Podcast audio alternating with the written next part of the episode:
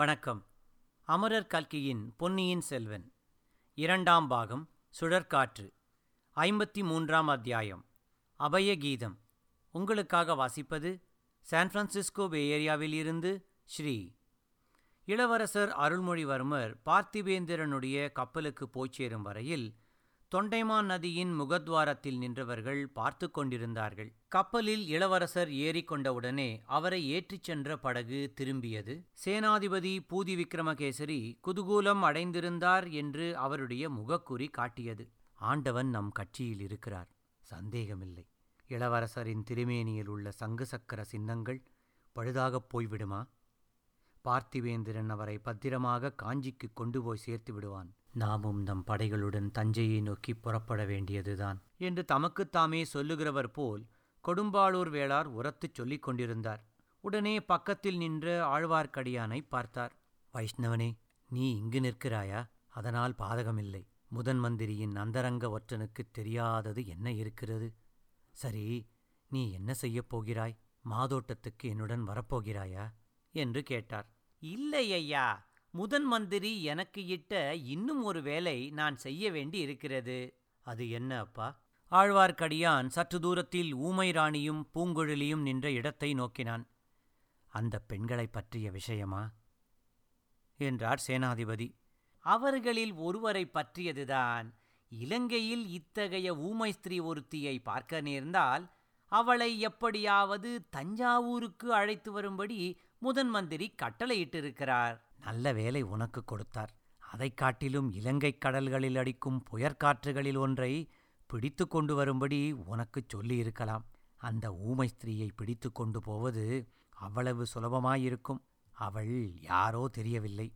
நம் இளவரசரிடம் மிக்க அபிமானம் வைத்திருக்கிறாள். உனக்கு ஏதாவது அவளைப் பற்றி தெரியுமா?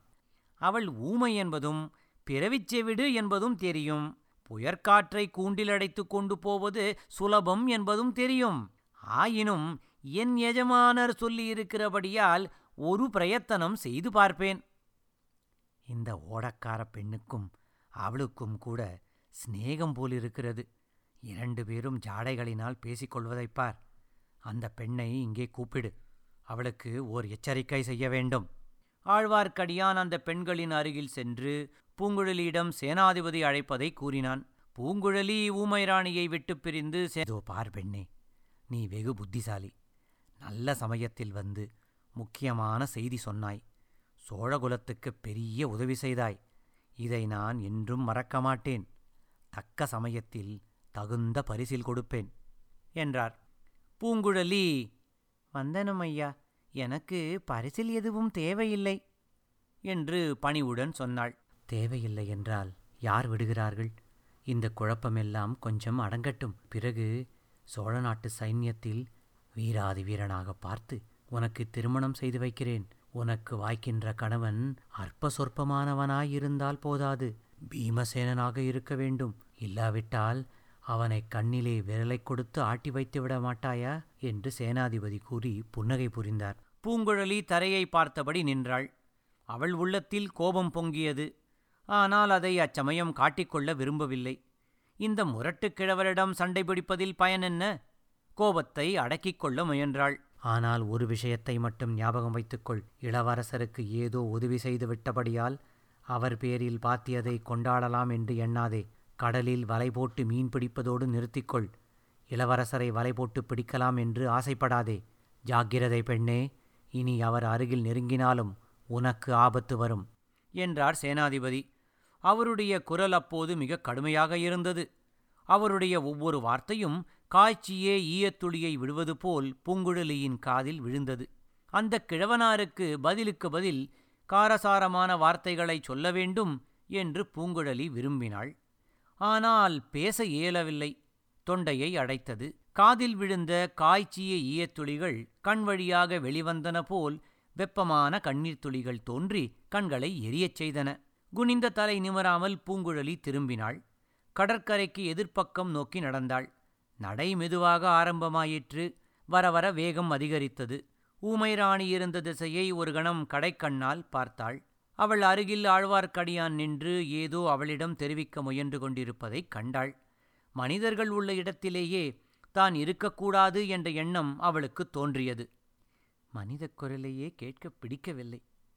ஆ மனிதர்கள் எத்தனை கொடூரமானவர்கள்! எதற்காக இவ்வளவு குரூரமான சொற்களை பேசுகிறார்கள்? எல்லாரும் ஊமைகளாகவே இருந்துவிட்டால் எவ்வளவு நன்றாயிருக்கும்? சிறிது தூரம் காட்டில் புகுந்து சென்ற பிறகு தொண்டைமானாற்றின் கரையை அடைந்தாள். அந்தக் கரையோடு உள்நாட்டை நோக்கி நடந்தாள். அவளுடைய படகை விட்டிருந்த இடத்தை குறிவைத்து நடந்தாள்.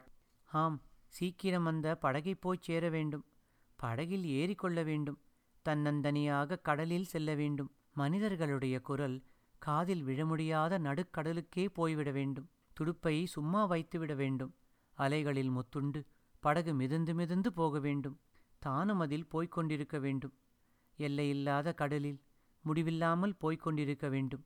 அப்போதுதான் அலைப்பட்ட தன் உள்ளம் அமைதி பெறும். சேனாதிபதியின் வார்த்தைகளினால் நொந்த உள்ளத்தின் வேதனை தீரும். ஆத்திரம் தணிந்து ஆறுதல் உண்டாகும். அந்த பொல்லாத கிழவன் என்ன சொன்னான்? வலை போட்டு கடலில் மீன் பிடிப்பதோடு நிறுத்திக்கொள். இளவரசருக்கு வலை போடாதே என்றான்.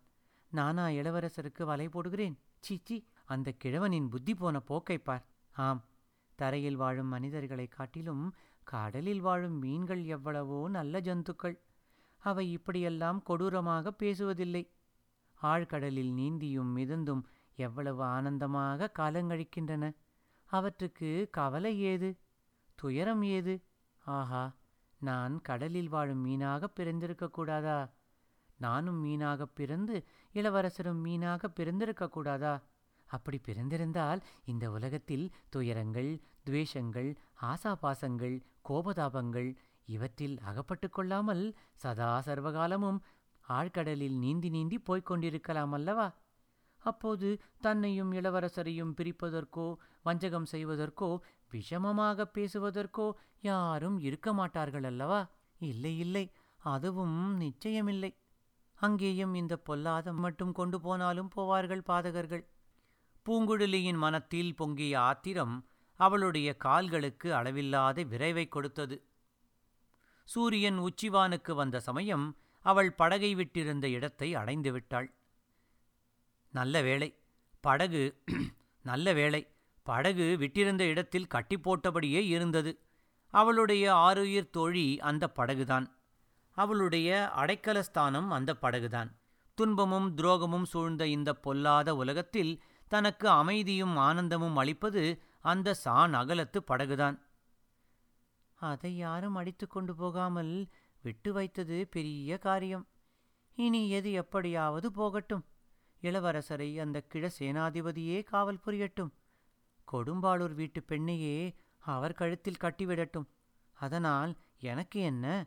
என் படகு இருக்கிறது துடுப்பு இருக்கிறது கையில் வலிவு இருக்கிறது விசாலமான கடலும் இருக்கிறது. சமுத்திரராஜனே உன் அருமை புதல்வியை வேறு யார் கைவிட்டாலும் நீ கைவிட மாட்டாய் அல்லவா? சமுத்திரகுமாரி என்று இளவரசர் திருவாயினால் கூறியதை பொய்யாக்க மாட்டாய் அல்லவா சமுத்திரகுமாரி என்று இளவரசர் திருவாயினால் கூறியதை பொய்யாக்க மாட்டாய் அல்லவா பூங்குழலி படகில் ஏறிக்கொண்டாள். கடலை நோக்கி படகை செலுத்தினாள். நதியின் ஓட்டத்தோடு சென்றபடியால் சீக்கிரத்திலேயே தொண்டை மாநாட்டின் முகத்வாரத்தை அடைந்தாள். பின்னர் கடலில் படகை செலுத்தினாள். சிறிது நேரத்துக்கெல்லாம் சுழிக்காற்று அடிக்கப் போகிறது என்று அவளுக்கு தெரிந்து போயிற்று. சுழிக்காற்றின் முன் அறிகுறிகள் அவள் நன்கு அறிந்திருந்தாள். முதல் நாள் இரவு சந்திரனைச் சுற்றி சாம்பல் நிற வட்டம் காணப்பட்டது. இன்றைக்கு பகலெல்லாம் ஒரே புழுக்கமாய் இருந்தது. மரங்களில் இலை அசையவில்லை. அதோ தென்மேற்கு மூலையில் கரிய மேகத்திட்டுக்கள் கிளம்பிவிட்டன. சீக்கிரத்தில் சுழிக்காற்று அடிக்கப் போவது நிச்சயம். கடலின் கொந்தளிப்பு அற்புத காட்சியாயிருக்கும் ஆனால் சுழிக்காற்று அடிக்கும்போது கடலில் அகப்பட்டு கொள்ளக்கூடாது பூதத்தீவுக்கு போய் தங்கியிருப்பது நல்லது. அங்கே தங்கியிருந்தால் சுழிக்காற்றினால் கடலிலே உண்டாகும் அல்லோல கல்லோலத்தை நன்றாய் பார்த்து கழிக்கலாம். காற்று அடித்துவிட்டு போன பிறகு கடலிலும் கொந்தளிப்பு சிறிது அடங்கிய பிறகு படகை கடலில் செலுத்திக் கொண்டு கோடிக்கரைக்கு போகலாம். கோடிக்கரைக்கு இப்போது அந்த மரக்கலம் அநேகமாக போயிருக்கும். நல்ல வேளை சுழிக்காட்டில் அது அகப்பட்டு கொண்டிராது. இளவரசர் இத்தனை நேரம் பத்திரமாக போய் அங்கே இறங்கியிருப்பார். அல்லது ஒருவேளை மாமல்லபுரத்துக்கே போயிருந்தாலும் போயிருப்பார். எங்கே போயிருந்தால் நமக்கு என்ன? சுழிக்காற்றில் அகப்பட்டு கொண்டிருக்க மாட்டார். அந்த வரைக்கும் திருப்தி அடையலாம். சுழிக்காற்று தொடங்குவதற்கு முன்னால் அடியோடு காற்று நின்று போயிருந்தபடியால் மரக்கலங்கள் பாய் விரித்திருந்தும் கடலில் போக முடியவில்லை. என்பது பூங்குழலிக்கு தெரியாது. ஆகையால் இத்தனை நேரம் அக்கறை போய் சேர்ந்திருக்கும் என்றே நினைத்தாள். சேனாதிபதி இளவரசருக்கு வலை போடாதே என்று சொன்னது அடிக்கடி அவளுடைய மனத்தில் தோன்றி துன்புறுத்திக் கொண்டிருந்தது. ஆகையால் கோடிக்கரைக்கு தானும் உடனே போக வேண்டாம் என்று எண்ணினாள். பூதத்தீவிலே தங்கியிருந்து சுழிக்காற்றின் அட்டகாசங்களை வேடிக்கை பார்த்து கொண்டிருந்துவிட்டு பிறகு சாவகாசமாக புறப்பட தீர்மானித்தாள். தொண்டைமானாற்றின் முகத்வாரத்திலிருந்து பூதத்தீவு அதிக தூரத்தில் இல்லை. ஆகையால் புறப்பட்ட ஒரு நாழிகை நேரத்துக்குள் அங்கே போய் சேர்ந்துவிட்டாள் பூங்குழலி பூதத்தீவைச் சேர்ந்ததற்கும் சுழிக்காற்று அடிக்கத் தொடங்கியதற்கும் சரியாயிருந்தது படகை கரையில் ஏற்றி குப்புறக் கவிழ்த்து பத்திரமாய் கட்டி போட்டுவிட்டு பூங்குழலி அத்தீவில் இருந்த ஒரு சிறிய புதிய ஸ்தூபத்தை அடைந்தாள். முதலில் சற்று நேரம் அதன் அடிவாரத்து குகை அறையில் காற்றிலும் மழையிலும் அடிபடாதிருந்து பார்த்தாள். அதிக நேரம் அவளால் அப்படி இருக்க முடியவில்லை. வாயு பகவானின் கோலாகல திருவிளையாடல்களை பார்க்கும் ஆசை உண்டாயிற்று. குகையில் இருந்து வெளிவந்து படிக்கட்டில் ஏறி ஸ்தூபத்தின் உச்சியை அடைந்தாள். அப்போது சுற்றுப்புறத்து சூழ்நிலை அவள் உள்ளத்தின் நிலைக்கு ஒத்தாக இருந்தது.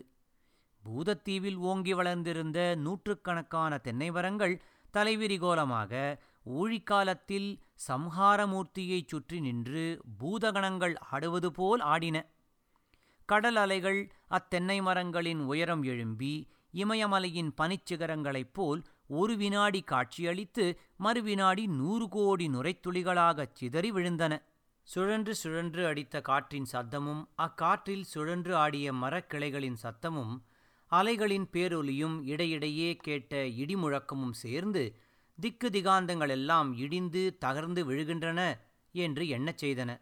வானத்தை வெட்டி பிளப்பது போல் அவ்வப்போது தோன்றி கப்பும் கிளையும் விட்டு படர்ந்து ஓடி மறைந்த மின்னல்கள் ஒரு வினாடி நேரம் கொந்தளித்த அலைகடலையும் பேயாட்டமாடிய மரங்களையும் வெளிச்சம் போட்டு காட்டிவிட்டு மறுவினாடி கண்ணங்கரிய கார் இருளில் ஆழச் செய்தன. இவ்வளவு அல்லோல கல்லோலங்களையும் பார்த்து கொண்டு பூங்குழலி வெகுநேரம் நின்றாள். அவள் உடம்பு காற்றில் ஆடிய மரங்களைப் போல் ஆடியது. அவள் உடம்பு ஆடியது அவள் கூந்தல் அவிழ்ந்து காற்றில் பறந்தது. மழை அவள் உடலை நனைத்தது. இடிமுழக்கம் அவள் செவிகளை பிளந்தது.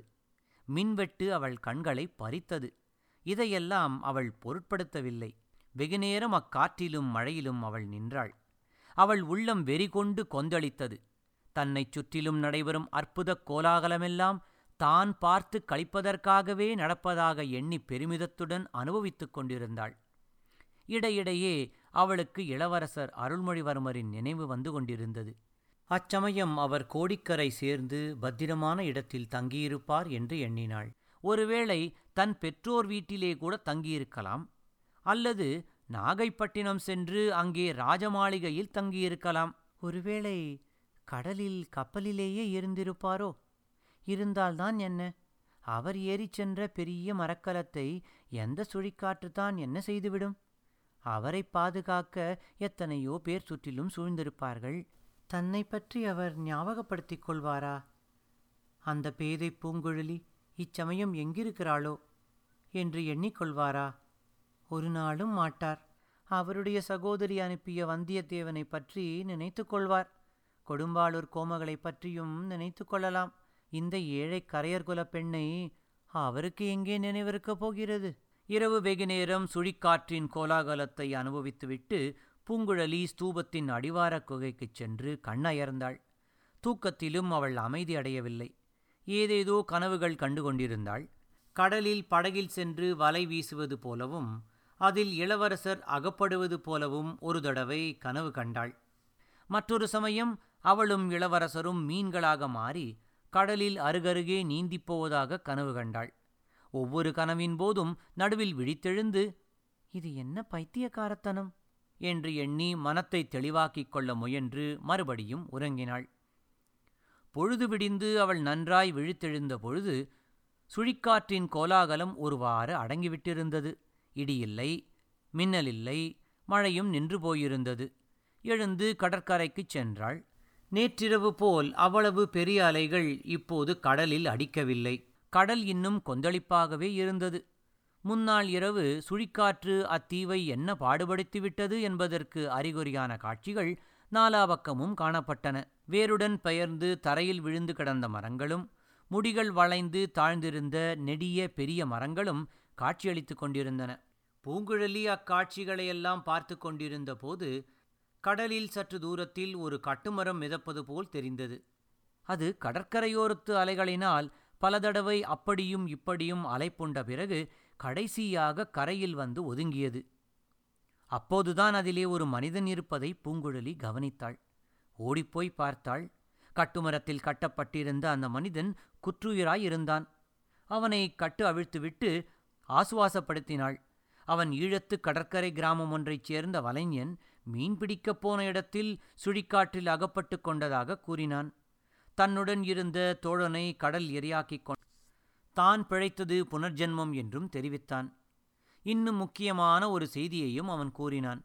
முன்னிரவு நேரத்தில் கடுமையான சுழிக்காற்று அடித்து கொஞ்சம் நின்றது போல் இருந்தது. எங்களைச் சுற்றிலும் காரிருள் சூழ்ந்திருந்தது. திடீரென்று ஒரு பேரிடி இடித்தது. அப்போது தோன்றிய மின்னல் வெளிச்சத்தில் இரண்டு மரக்கலங்கள் தெரிந்தன. ஒரு மரக்கலம் தீப்பிடித்து எரியத் தொடங்கியது. அந்த பயங்கரமான காட்சியை சிறிது நேரம் பார்த்து கொண்டிருந்தோம். அதில் மனிதர்கள் இருந்ததாகவே தெரியவில்லை. சற்று தூரத்தில் இன்னொரு மரக்கலமும் நிற்கக் கண்டோம். அதில் மனிதர்களின் அவசர நடமாட்டமும் தெரிந்தது. பிறகு தீப்பிடித்த கப்பல் கடலில் முழுகிவிட்டது. மற்றொரு மரக்கலம் இருட்டில் மறைந்துவிட்டது என்று அம்மனிதன் தட்டுத்தடுமாறிக் கூறினான். இதை கேட்டவுடனே பூங்குழலிக்கு இளவரசரை ஏற்றிச் சென்ற கப்பல் அவற்றில் ஒன்றாயிருக்குமோ என்று ஐயம் உதித்தது.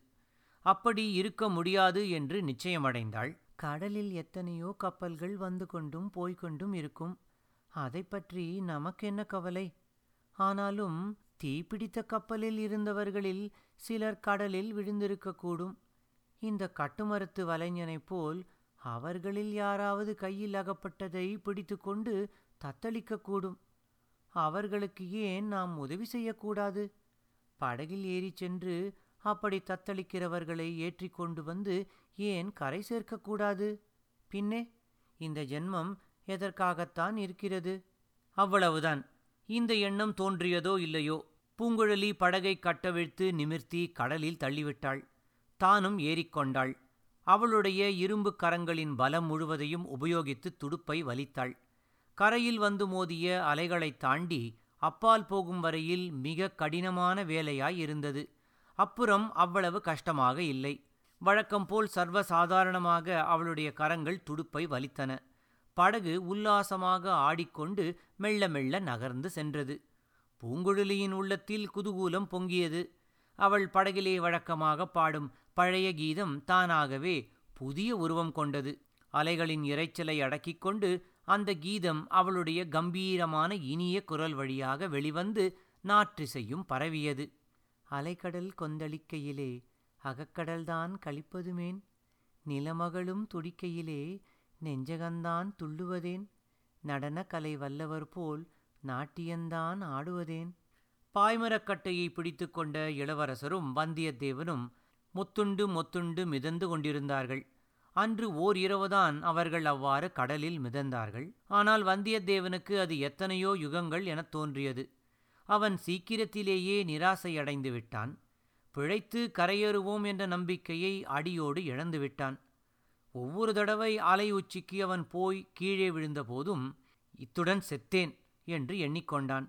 மறுபடியும் உயிரும் உணர்வும் இருப்பதைக் கண்டு வியந்தான். அடிக்கடி இளவரசரை பார்த்து என்னுடைய அவசர புத்தியினால் தங்களையும் இந்த ஆபத்துக்கு உள்ளாக்கினேனே என்று புலம்பினான். இளவரசர் அவனுக்கு ஆறுதல் கூறி தைரியமூட்டி வந்தார். மூன்று நாள் நாலு நாள் வரையில் கடலில் இது மாதிரி மிதந்து பிழைத்து வந்தவர்கள் உண்டு என்று அடிக்கடி சொல்லி வந்தார்.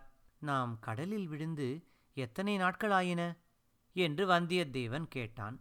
இன்னும் ஒரு ராத்திரி கூட ஆகவில்லையே என்றார் இளவரசர். பொய் பொய் பல நாட்கள் ஆகியிருக்க வேண்டும் என்றான் வந்தியத்தேவன் கொஞ்ச நேரத்துக்கெல்லாம் அவனுக்கு இன்னொரு கஷ்டம் ஏற்பட்டது. தொண்டை வறண்டு போய் தாகம் எடுத்தது.